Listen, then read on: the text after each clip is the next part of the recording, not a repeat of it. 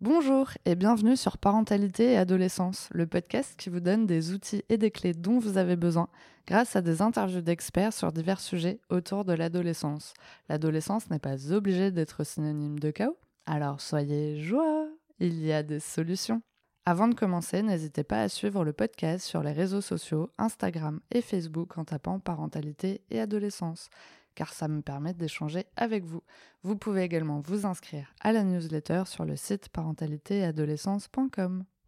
Ce mois-ci sur le podcast, on parle du cancer du sein, une réalité qui touche des millions de personnes à travers le monde. C'est un mois de sensibilisation, d'espoir et de solidarité où nous cherchons à mettre en lumière les défis auxquels font face les patients et à célébrer leur courage extraordinaire. Aujourd'hui, je vous propose une interview de Gaëlle Lebeau, psychiatre à l'Institut Bergonnet de Bordeaux, qui est le centre régional de lutte contre le cancer de la Nouvelle-Aquitaine. Gaëlle va nous éclairer sur l'importance de l'accompagnement psychologique dans le parcours de guérison des patients atteints de cancer. J'espère que cet épisode vous plaira et vous aidera. Bonjour Gaëlle. Bonjour Sarah. Alors pour commencer, pourriez-vous vous présenter s'il vous plaît? Alors je m'appelle euh, Gaëlle Lebeau, euh, j'ai 39 ans, je suis psychiatre. Euh, donc pour devenir psychiatre, j'ai fait des études de médecine où on fait un, un tronc commun d'études de 6 ans qui permettent de devenir médecin. Et ensuite, euh, on se spécialise euh, en psychiatrie. Donc ça, c'est une formation supplémentaire qui dure 4 ans. Qui, ce qui nous donne le, notamment la différence, souvent on confond avec les psychologues. Les psychologues font des études de psychologie qui durent 5 ans ou un peu plus. Et la différence, c'est comme on a fait médecine, on peut prescrire des médicaments.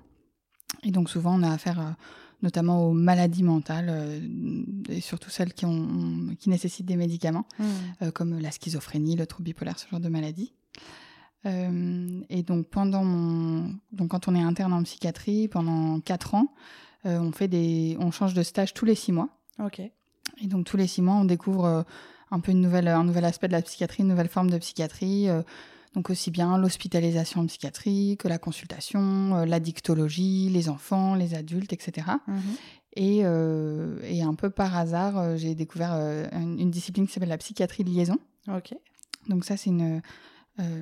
c'est des psychiatres qui interviennent dans un hôpital qui n'est pas psychiatrique, donc un hôpital général. Ok. voilà, comme n'importe quel hôpital général où il y a des services d'urgence, de chirurgie, de médecine. Et donc, les psychiatres viennent intervenir dans les différents services de l'hôpital, là où on a besoin d'eux. Euh, et donc, euh, voilà, j'ai découvert ça un peu par hasard et ça m'a vraiment beaucoup plu. Donc, à la fin de mon internat, donc ça c'est le moment où on est officiellement psychiatre, on va dire, j'ai choisi de travailler dans un service comme ça, donc en région parisienne. Et donc là, je J'intervenais un peu dans tous les services de l'hôpital, euh, comme je disais tout à l'heure, les, services de chirurgie, les urgences, la réanimation, etc. Et puis là aussi, un peu par hasard, je me suis retrouvée à, euh, intervenir dans les services de cancérologie, euh, ce qui m'a beaucoup plu aussi. Et donc, je me suis formée à cette espèce de sous-spécialité qu'est la psychiatrie en cancérologie. Ok. Ce que je fais aujourd'hui à l'Institut Bergonnier à Bordeaux. Super. Donc vous en avez un petit peu parlé, il y a une légère différence euh, entre les psychiatres et les psychologues. Donc à l'Institut Bergonnet, il y a les deux. Euh, mais vous êtes toute seule, euh, en tout cas sur le... Je suis la seule psychiatre, ouais. Voilà, c'est ça. une dizaine de psychologues qui interviennent dans plein de situations différentes, mais je suis la seule psychiatre. Ok. Et du coup, quel est le rôle finalement du psychiatre dans le service d'oncologie? Alors en fait, euh, ça peut se chevaucher un peu, on fait des choses un peu similaires, mais il y a un peu des grandes différences. Les psychologues, elles ont vraiment euh, euh, l'habitude d'accompagner leurs patients, mm, à l'hôpital ou ailleurs, d'accompagner leurs patients dans les épreuves de la vie quotidienne. Et donc, euh, elles sont euh, formées à, euh, à, écouter, à accompagner, à conseiller, à réfléchir avec les patients. Et donc, dans le cadre de la maladie cancéreuse, évidemment, ça prend tout son sens, mhm. puisque bah, c'est une épreuve au cours de laquelle on peut vraiment avoir besoin de ce soutien. Et donc, c'est vraiment, les psychologues assurent cette espèce de première étape de d'accompagnement. Elles rencontrent enfin, idéalement, elle rencontrerait tous les patients, mais euh, elle rencontre euh, le plus de patients possible pour qu'ils aient au moins une fois un contact avec une psychologue et, et, de pouvoir être accompagnés s'ils ont besoin. Moi, j'interviens dans des situations souvent un peu plus compliquées et dans lesquelles, bah, notamment, le fait d'avoir fait ces études de médecine et de pouvoir prescrire peuvent être utiles. Et donc, par exemple, un patient qui, en cancérologie, manifeste une maladie psychiatrique, que ce soit, je sais pas, une dépression, un trouble anxieux, des idées suicidaires ou une, maladie qui est difficile à identifier mais qui semble psychiatrique. Là, on va me demander mon avis pour une évaluation, pour un traitement. parfois, c'est pour un patient qui a initialement une maladie psychiatrique et mmh. qui du coup a besoin d'être accompagné aussi sur le versant psychiatrique pour son cancer. Euh, Mais dans ce cas-là, est-ce que la personne n'est pas déjà suivie à l'extérieur? Comment oui, ça se passe? effectivement, ça arrive que. Euh, alors, les, deux cas de figure existent. Il y a des, patients qui sont déjà suivis à l'extérieur, mais euh, le, la situation médicale urgente, le cancer, la mmh. chimio, a fait que là, ils sont à l'hôpital et qu'ils ont besoin d'aide, donc je viens euh, les rencontrer. Et dans ces cas-là, je vais toujours me mettre en lien avec leur psychiatre à l'extérieur. Je vais clairement pas prendre la place du psychiatre de l'extérieur. Mais euh, voilà, sur un ajustement de traitement, euh, bah, quelqu'un qui est suivi pour un trouble bipolaire, par exemple, et qui lors d'une hospitalisation manifeste des symptômes de son trouble bipolaire, ça peut euh, empêcher qu'on s'occupe bien de lui ou qu'il se mette en danger euh, à l'hôpital. Donc moi, je vais intervenir un peu sur la crise, sur place, et puis je vais appeler son psychiatre euh, pour bah, savoir le mieux prescrire possible, par exemple, parce que mieux on connaît les patients et mieux on prescrit. Donc mmh. ça va toujours être un travail en lien avec l'extérieur. Et puis mm, parfois, c'est l'autre situation, c'est celle où il n'y a pas de psychiatre à l'extérieur. Soit que le, le, patient n'était pas suivi ou pas diagnostiqué ou qu'il n'avait pas voulu être suivi en psychiatrie. Mais là, la situation l'impose et l'exige. Et dans ces cas-là, bah, j'interviens un peu en première ligne. Et il y aura toujours un relais à faire à l'extérieur, puisque c'est pas, je ne fais pas de suivi psychiatrique comme on ferait en pratique courante. C'est vraiment dans le cadre du cancer que j'interviens. Hmm. Et, et, mon rôle se limite à ça. D'autant plus que, comme je disais, je suis toute seule pour tout l'hôpital. Ah donc, euh, donc j'ai pas du tout la possibilité de suivre les gens au long cours. Hmm. Et du coup, ce qui est intéressant aussi, c'est peut-être de se dire que par rapport aux traitements qu'ils peuvent prendre, avec euh, les traitements aussi de... pour le cancer, euh, bah, il faut savoir aussi bien doser. Il y a peut-être des choses qu'on ne peut pas prendre Absolument, en même temps que la chimio. Oui, oui. Voilà. Bah, là, c'est vraiment bah, spécifiquement psychiatrique et pas psychologique, justement, euh, puisque les compatibilités de médicaments, c'est vraiment une, Enfin, la prescription, ça s'acquiert en, médecine. Et, et, effectivement, il y a euh, par exemple certaines chimiothérapies qui sont incompatibles avec certains traitements médicamenteux qu'on prescrit en psychiatrie. Et dans ces cas-là, bah, effectivement, c'est un, travail que je fais euh, avec les oncologues pour trouver euh, le meilleur équilibre. Et hmm. parfois, c'est une question, par exemple, une, chimiothérapie qui est hum, vitale, mais dont on est presque sûr qu'elle va aggraver un trouble psychiatrique. Bah, qu'est-ce qu'on fait, dans quel ordre on fait les choses, quelle priorité on donne à tel traitement, euh, comment on accompagne le fait qu'on sait que les gens vont être moins bien sur le plan psychologique, euh, qu'est-ce qu'on leur explique, comment on le fait, etc. Donc tout ça, c'est vraiment un travail un peu typique de psychiatrie en cancérologie. Hmm. Est-ce que du coup, c'est possible qu'un traitement euh, contre le cancer crée un trouble psy? C'est possible aussi. Il y a par exemple dans le cancer du sein, euh, euh, on peut donner une hormonothérapie. Donc, c'est pour certains types de cancer du sein, on a besoin de donner un, traitement qui bloque des récepteurs aux hormones qui étaient à l'origine du cancer. Et cette hormonothérapie, elle, peut occasionner des épisodes dépressifs. Donc chez des gens qui n'avaient pas de terrain psychiatrique, qui n'avaient jamais vu de psychiatre, jamais reçu de traitement, et à cause de ce médicament, ils vont développer des symptômes psychiatriques. Mmh. Et donc en général, on ne peut pas se passer de l'hormonothérapie si on la prescrit. Donc si on l'arrêtait par exemple à cause de l'épisode dépressif, la, femme risquerait de faire une rechute, une récidive de cancer du sein, donc on ne peut pas du tout se permettre de faire ça. Et donc dans ces cas-là, on va prescrire éventuellement un antidépresseur pour compenser un effet secondaire. Mmh, donc on rajoute un traitement à un traitement et en même temps c'est ce qui permet de mieux traiter le cancer. Parce que l'objectif... Et une fois que du coup le cancer euh, est parti, on l'espère, que grâce à ce traitement, euh, ça s'arrête. Euh, du coup, la dépression s'arrête automatiquement, oui. on peut dire? En général, oui. On, espère qu'entre-temps, le traitement antidépresseur a permis qu'elle soit la plus mm, discrète possible, ou en tout cas qu'il y ait le moins de symptômes possible, mais c'est parfois difficile à traiter, parce que du coup, c'est en permanence... Euh, l'hormonothérapie entretient la dépression et l'antidépresseur fait ce qu'il peut pour, ce qu'il peut pour aller contre. Hmm. Et effectivement, en général, quand on enlève l'hormonothérapie, euh, cette dépression-là, elle, disparaît avec et on peut se passer du traitement psy. Ok, d'accord. Vous me demandiez tout à l'heure les, mm. situations dans lesquelles j'interviens. Donc j'ai raconté un peu, soit c'était psy avant et, ça continue, ou ça apparaît. Il y a aussi euh, toutes les refus de soins. Euh, tous les patients qui refusent des soins cancérologiques. Mhm. Euh, pour quelle raison? Parce que justement, c'est un peu la grande question. C'est pour ça que j'interviens. Il y en a qui, par exemple, on voit souvent des, des patientes, bah, si on pense au cancer du sein, des patientes qui refusent les traitements parce que euh, bah, elles estiment que c'est euh, toxique, euh, mauvais pour leur organisme. elles ont lu ou entendu des choses sur les effets secondaires et du coup la peur qu'elles ont de recevoir ces traitements-là va les amener à vouloir refuser les traitements. Naturellement, on se dit mais du coup cette personne va avoir sa maladie qui s'aggrave et comment est-ce qu'elle peut mmh. imaginer ça? Mais parfois sous l'effet un peu du choc que c'est d'avoir cette annonce de traitement euh, on, a un peu du mal à raisonner. Et donc, euh, le psychiatre, il intervient pour dire, bah voilà, cette personne, elle a euh, toutes ses facultés mentales, elle veut pas être traitée et elle a le droit, parce qu'elle a le droit de refuser de se traiter. Ou à l'inverse, de dire, bah voilà, le, choc de l'annonce est tel que cette personne n'arrive pas à raisonner. Et, du coup, c'est important de, continuer à parler de traitement. Alors, on peut, évidemment, on force pas les gens. Mais de, se, laisser le temps d'en parler, d'expliquer pour que les gens puissent avoir accès aux soins. Euh, voilà, et puis parfois c'est vraiment une, maladie psychiatrique qui fait qu'on n'accède pas aux soins.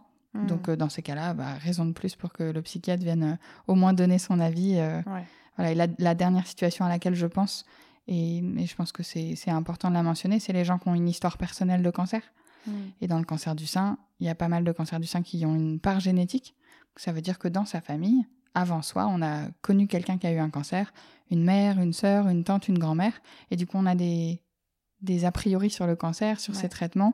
Et quand on a vu, alors heureusement les, traitements ont beaucoup changé, mais quand on a vu enfant, sa mère avoir un cancer du sein euh, et tous les, toutes les conséquences que ça a eu, on peut pour soi avoir des peurs immenses à l'idée de vivre ça, de faire vivre ça à ses enfants. Et donc il y a des réticences autour des familles dans lesquelles il y a mmh. des cancers et c'est hyper important de prendre le temps de, se poser ces questions-là. Mmh. Bah, merci beaucoup. Alors justement, on, parlait du choc de l'annonce. Est-ce que au moment justement de l'annonce euh, aux patients, euh, vous êtes présent? Alors euh, moi, en tant que psychiatre, non. D'accord. De toute façon, pragmatiquement, c'est irréalisable, vu le nombre d'annonces, etc. Mais en, en, vrai, je suis pas sûre que ce serait indispensable qu'il y ait un psychiatre présent à ce moment-là. Euh, d'avoir accès à un ou une psychologue euh, rapidement après, euh, c'est prévu. Et je pense que c'est plutôt une bonne idée. Elles mm. Elles sont pas non plus présentes pendant l'annonce. la plupart du temps, on essaye que les patients soient accompagnés. les annonces de cancer, elles sont réfléchies avec, en fait, la personne qui annonce un cancer à un patient ou à une patiente doit le faire en même temps qu'elle lui annonce une proposition de traitement. D'accord. Donc c'est conçu comme ça par le plan cancer depuis des années pour qu'on n'ait pas annoncé à quelqu'un cette nouvelle-là sans lui donner une seule idée des perspectives et de l'espoir et de, des traitements qu'on va pouvoir proposer. Donc ce moment d'annonce, il est assez formel. Il est pensé en amont, il est, euh, on prévoit un temps particulier, un lieu particulier. Si on peut, on fait en sorte que les gens soient accompagnés, mais bien sûr, si on leur disait surtout soyez accompagnés, bah, ils se douteraient un peu de ce qui va se passer. Et comme l'idée c'est de le faire en un seul temps, on, le fait de façon un peu informelle, mais on essaye qu'ils le soient. Quitte à ensuite, bah, s'ils ne le sont pas, faire venir quelqu'un pour venir les chercher, recevoir quelqu'un après avec eux si besoin. Bon, pour plein de raisons, hein, pour le soutien émotionnel, pour le fait que quand on apprend ce genre de nouvelles, on est, on est vraiment euh, suffisamment bouleversé pour avoir un petit peu de mal à se rappeler de ce qu'on a mm. entendu, compris. Et souvent, d'ailleurs, à la deuxième consultation, on se rend compte que les gens n'ont pas tout entendu et tout retenu, ce qui est normal. Et, dans cette organisation, on a, euh, euh, entre guillemets, à disposition des, psychologues qui peuvent intervenir. Par exemple, si quelqu'un, pendant cette annonce, a une, une réaction émotionnelle hyper violente, hyper brutale, hyper désagréable pour le, patient ou la patiente, on peut lui proposer de rencontrer quelqu'un. Alors, c'est pas toujours le jour même, là aussi c'est des histoires pragmatiques, mais on essaye de faire en sorte que ce soit rapidement après. Et là, c'est quand même plutôt les psychologues à nouveau qui interviennent. Euh, je pense à une exception, c'est quelqu'un qui, à l'annonce de cette maladie, euh, euh, aurait des propos suicidaires, un peu inquiétants. Alors, ça paraît bête, des propos suicidaires, que ce soit inquiétant ou pas, mais en fait, voilà, il y a des gens qui vont tenir des phrases comme je vais pas y arriver ou c'est trop difficile, mais qui sont pas explicitement un projet suicidaire. Et puis, il y a des gens qui vont vraiment, sous l'effet de, de, leur émotion, dire euh, euh, bah, dans ces cas-là je me tue euh, y compris nous donner l'impression que c'est un peu leur résolution donc dans ces cas-là il faut plutôt faire intervenir hmm. un psychiatre ou une psychiatre pour évaluer ce risque et mettre les gens à l'abri d'eux-mêmes, alors soit en sollicitant la famille, une hospitalisation, enfin il y, a différentes solutions, mais, mais quand c'est inquiétant comme ça, ça va être éventuellement plutôt l'intervention effectivement d'un ou une psychiatre. Hmm. Du coup, quand l'annonce, enfin le, le, jour de l'annonce, donc le, ça va être le médecin traitant, enfin l'oncologue, l'oncologue qui va expliquer un petit peu tout ce qui va se passer. Euh, et donc du coup, il l'annonce à la personne et en même temps, il lui explique euh, ce enfin le traitement, le protocole. Et donc forcément, la personne, quand elle se retrouve à ce moment-là, elle va peut-être arrêter d'écouter Comment ça se passe en fait là, toute cette suite bah, on, a, on, a, effectivement, il y a eu des études qui ont été conduites pour montrer un peu le, la quantité de choses dont les gens se rappellent, les informations qu'ils retiennent. Donc je vous disais, c'est une, une, des raisons pour lesquelles on essaye que les personnes soient deux, hmm. pour qu'il y ait une autre personne pour entendre peut-être euh, certaines informations et pas d'autres, et inversement, parce qu'en général, c'est un proche, donc euh, le, proche est affecté aussi.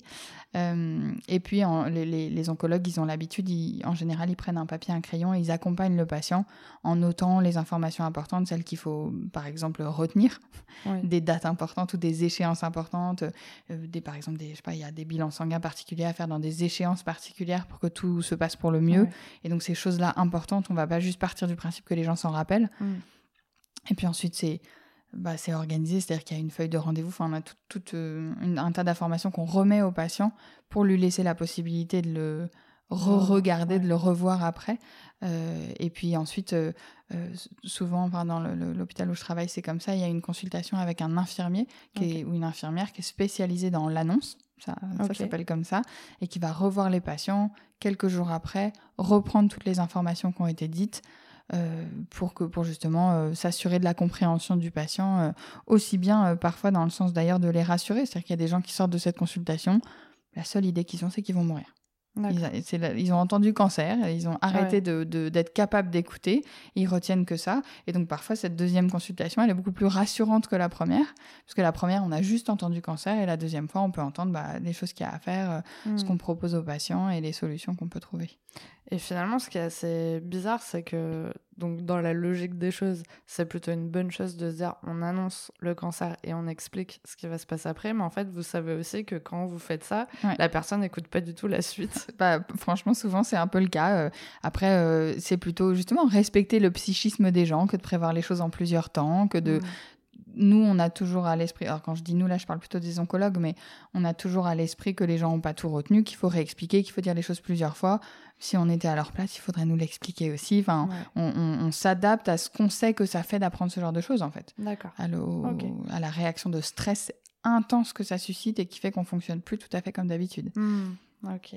Oui, donc du coup, une fois que le patient euh, a eu l'annonce du cancer, donc il est potentiellement avec euh, un membre de sa famille mm. ou tout seul. Mm. Et il arrive le moment où il va devoir peut-être l'annoncer aux autres membres de la famille, dont potentiellement les enfants. Euh, est-ce que c'est possible qu'il l'annonce à l'hôpital dans un cadre avec euh, des professionnels, un psychologue ou un psychiatre? Comment ça se passe en général pour le côté annonce à la famille? Alors, du coup, je pense que pour le, les débuts de l'annonce à la famille, bah, nous, on n'est pas là. Ni les oncologues, ni les psychiatres, ni les psychologues. Je pense que, enfin, on peut un peu s'imaginer qu'on reçoit cette nouvelle, on rentre chez soi, on va jamais prévenir ses enfants en premier en général. On a besoin de prévenir plutôt des pères, voire même des gens euh, à qui on pense qu'on peut le dire. Et par exemple, il y a beaucoup de patients qui n'appellent pas leurs parents, des, hmm. parents, des patients adultes.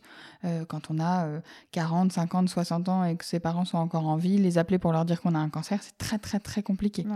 Euh, donc le plus souvent, alors il y a évidemment la compagne, le compagnon, éventuellement des amis proches, la fratrie. Et, mm. ça, les patients le font euh, sans, notre, sans nous consulter, sans avoir besoin de nous, ça se fait naturellement. Il y a des petites exceptions, il y a des gens qui choisissent de n'en parler à personne et on va apprendre quelques semaines ou quelques mois plus tard en les suivant qu'ils en ont parlé à personne et on va un peu essayer de les accompagner là-dedans. Mm. L'annonce aux enfants, je pense qu'il y a plusieurs cas de figure. Il y a des, parents qui très naturellement parlent euh, à leurs enfants euh, en fonction de leurs âges, etc. Euh, il y a des parents qui choisissent ensemble de ne pas en parler. et puis ça arrive qu'il y a des parents qui nous sollicitent pour dire bah, je, je me doute qu'il faudra en parler, mais on n'y arrive pas. J'y arrive pas, on n'y arrive pas. On a peur de ce que ça va leur faire, on a peur de comment ça va se passer. Et donc, est-ce que vous pouvez nous aider? Et dans ces cas-là, on, peut les accompagner à le faire. Euh, plusieurs cas de figure. Soit on les reçoit euh, seulement les parents, donc euh, le, le, parent malade ou les deux parents, pour un peu les, les préparer à le faire, euh, répondre à leurs questions, leur dire un peu ce qu'on sait de comment on parle à un enfant de cette maladie. Et en sortant de cet entretien, ils se sentent capables de le faire eux-mêmes. Mmh. soit cet entretien-là suffit pas du tout à leur donner l'impression qu'ils vont y arriver. Donc dans ces cas-là, on peut proposer de les recevoir avec les enfants euh, c'est jamais nous qui annoncerons. Euh, enfin, là, je dis nous, mais je parle plutôt pour les psychologues. C'est ça, c'est plutôt le travail des psychologues. Euh, les psychologues vont jamais annoncer elles-mêmes ou eux-mêmes la nouvelle. ils, vont, ils vont être présents pour un peu aider les parents au niveau émotionnel, pour reformuler les questions des parents, les questions des enfants. Mais, mais c'est important pour l'enfant que ce soit une, figure de connue et d'attachement et familière qui lui dit ces, ces, informations-là. Euh, Pourquoi c'est important d'ailleurs que ce soit un des membres de sa famille qui lui annonce? En fait, l'idée c'est que c'est un moment où il est totalement légitime et important de pouvoir être ému, de pas de laisser un peu libre cours à ce qu'on pense, à ce qu'on ressent. Et si on est face à un étranger ou un inconnu, on va, mm. l'enfant va peut-être se sentir euh, euh, inhibé, gêné, intimidé, il va pas du tout pouvoir s'exprimer. Et puis en plus, il y a euh, un peu des mécanismes de défense qui peuvent amener à penser que bah, cette personne, elle dit ça, mais qu'est-ce que j'en sais? Alors que si c'est annoncé par un parent, la présence des psychologues, je pense que ça rend les choses assez solennelles, assez... Mm. Euh, quand même un peu difficile aussi. En même temps, si les parents ont besoin de ça, euh, bah, on, les accompagne. Euh, mm. voilà. Moi, en tant que psychiatre, moi, c'est vrai que je n'assiste pas à ces moments-là. Je vois plutôt, voilà, ponctuellement des, des, parents qui vont dire qu'ils n'ont pas réussi à en parler et qui peuvent me solliciter sur cette question-là. Mais c'est vraiment les psychologues qui sont très bien formés à ces entretiens-là. La dernière chose qu'elles peuvent proposer, c'est que les parents l'annoncent à l'hôpital et d'être là et de pouvoir proposer de les recevoir après. Par exemple, un enfant qui va venir rendre visite à son parent, euh, qui n'est pas encore au courant, et de profiter de l'hospitalisation pour lui dire les choses, et ensuite qu'on soit là si besoin. En fait, les parents imaginent un petit peu des... Ils ont des scénarios catastrophes, hmm. et mm, d'un enfant que, qui serait... Euh, qui supporterait pas ce qui veut un peu tout et rien dire, euh, mais donc aurait besoin d'un soutien immédiat, et dans ces cas-là, c'est bien qu'on puisse le proposer, même si souvent c'est pas nécessaire. D'accord.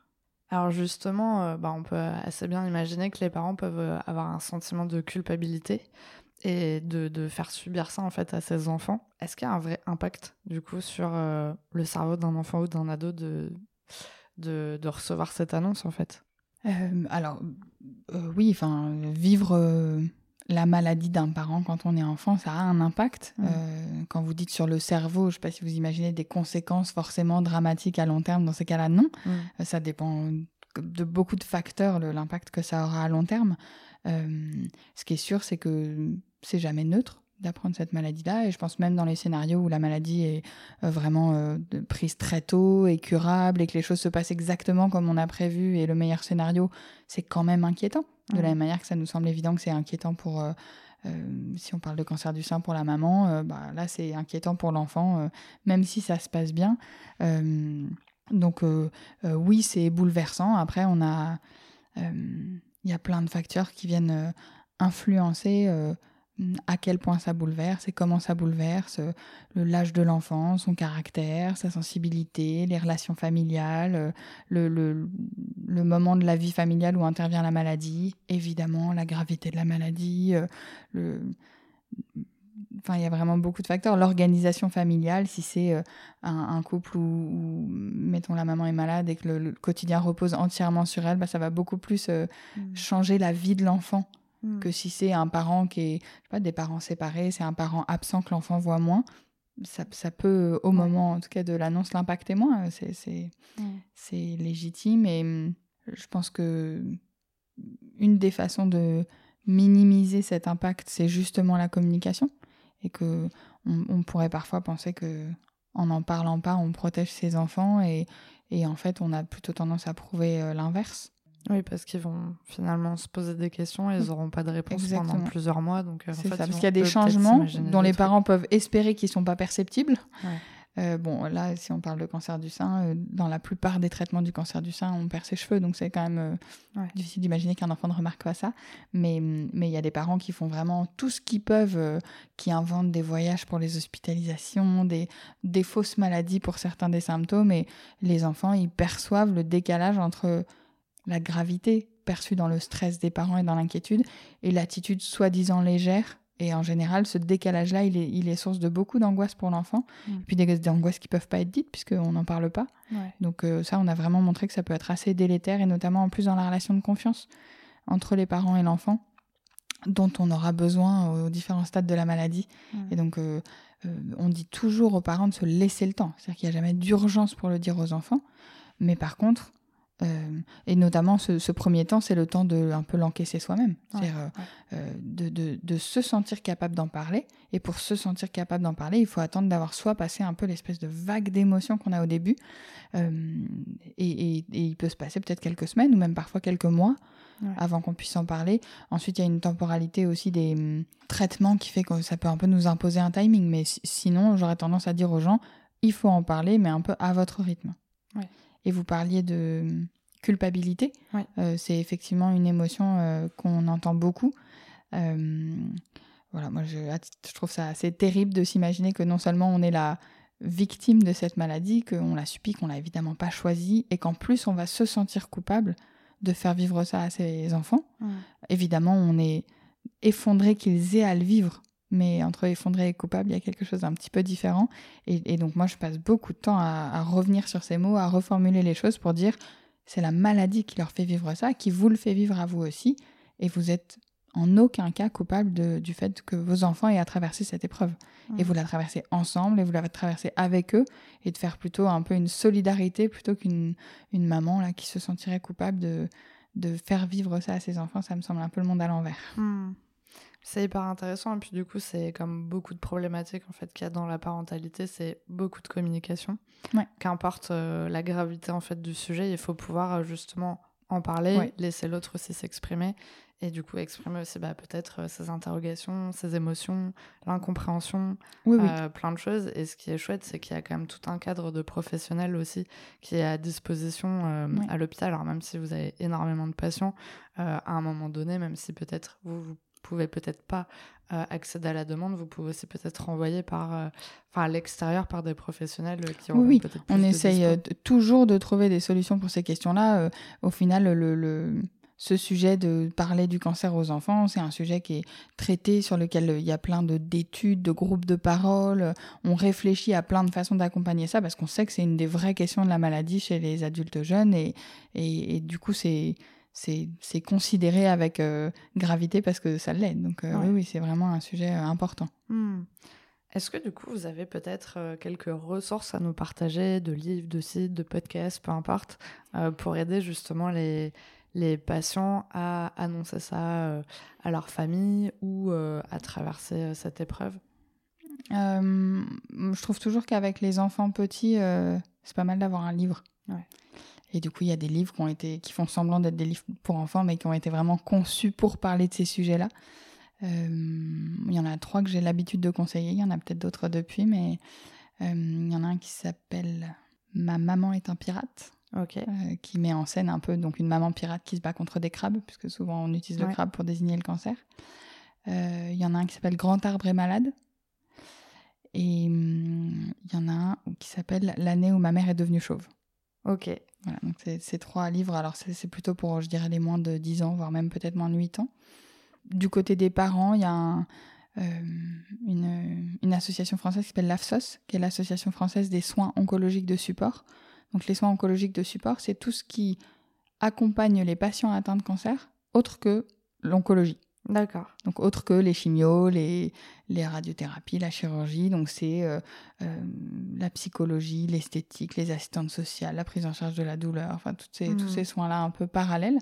Et donc euh, l'AFSOS, elle a mis au point des documents qui sont destinés aux familles avec des livrets pour apprendre à en parler aux enfants. donc sur leur site, il y a pas mal de ressources pour, pour les familles. Super, ben, merci beaucoup. Et alors, pour finir, on arrive à la question pour les auditeurs. Donc, c'est la question que je pose à tous les invités du podcast. Avez-vous un message à transmettre aux personnes qui nous écoutent aujourd'hui?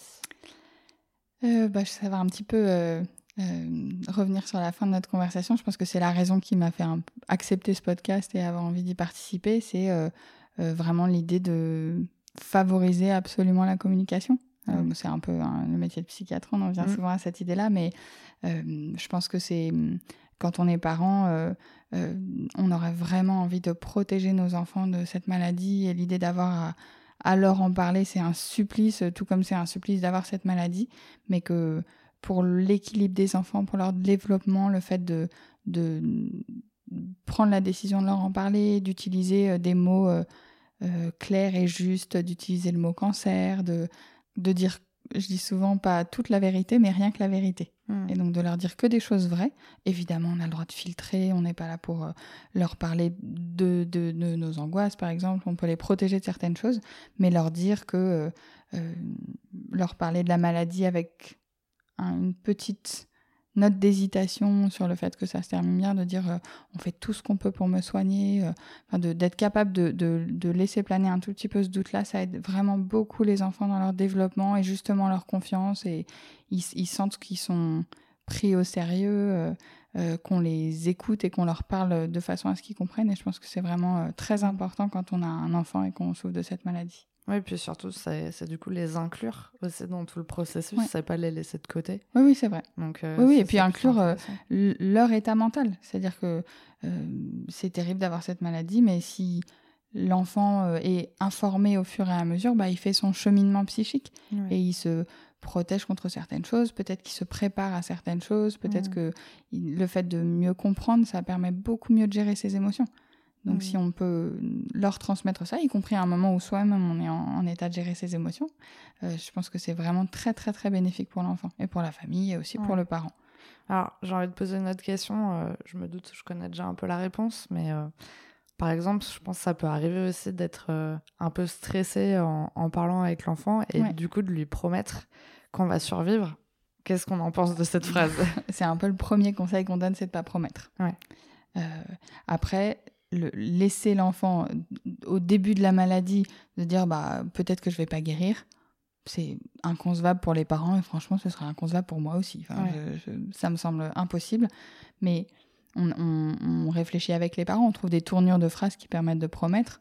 Et par exemple je te promets que les médecins vont faire tout ce qu'ils peuvent pour me guérir. Hmm. c'est une promesse qu'on peut faire. Ok. Alors que je te promets que je vais guérir c'est donner à l'enfant un faux sentiment de sécurité qui ensuite peut être beaucoup plus délétère si par hasard c'est pas le scénario qui se passe. Hmm. Évidemment, si tout va bien, on, théoriquement on aurait pu le promettre, mais au moment où on le promet, on ne sait pas toujours et, et, ça peut vraiment faire des dommages. Donc, euh, euh, encore une fois, je, je, réalise en le disant que d'avoir à ne pas promettre ça à son enfant, c'est terrible et en même temps, c'est ce que fait le cancer et c'est pour ça que hmm. cette maladie, elle est dramatique. Mais, mais si c'est le cas, je pense qu'il faut être le plus honnête possible. Super. Bah, merci beaucoup en tout cas d'avoir répondu à mes questions et d'avoir accepté l'invitation sur le podcast. J'espère que cet épisode pourra bah, aider, guider, ou en tout cas bah, apporter pas mal d'informations sur ce sujet. Moi aussi, j'espère. Merci d'avoir écouté l'épisode jusqu'au bout. J'espère qu'il vous a plu. N'hésitez pas à le partager autour de vous et de noter l'épisode si la plateforme d'écoute vous le permet, car ça aide le podcast à être référencé et donc à être plus visible pour d'autres auditeurs. On se retrouve la semaine prochaine pour un nouvel épisode. À bientôt.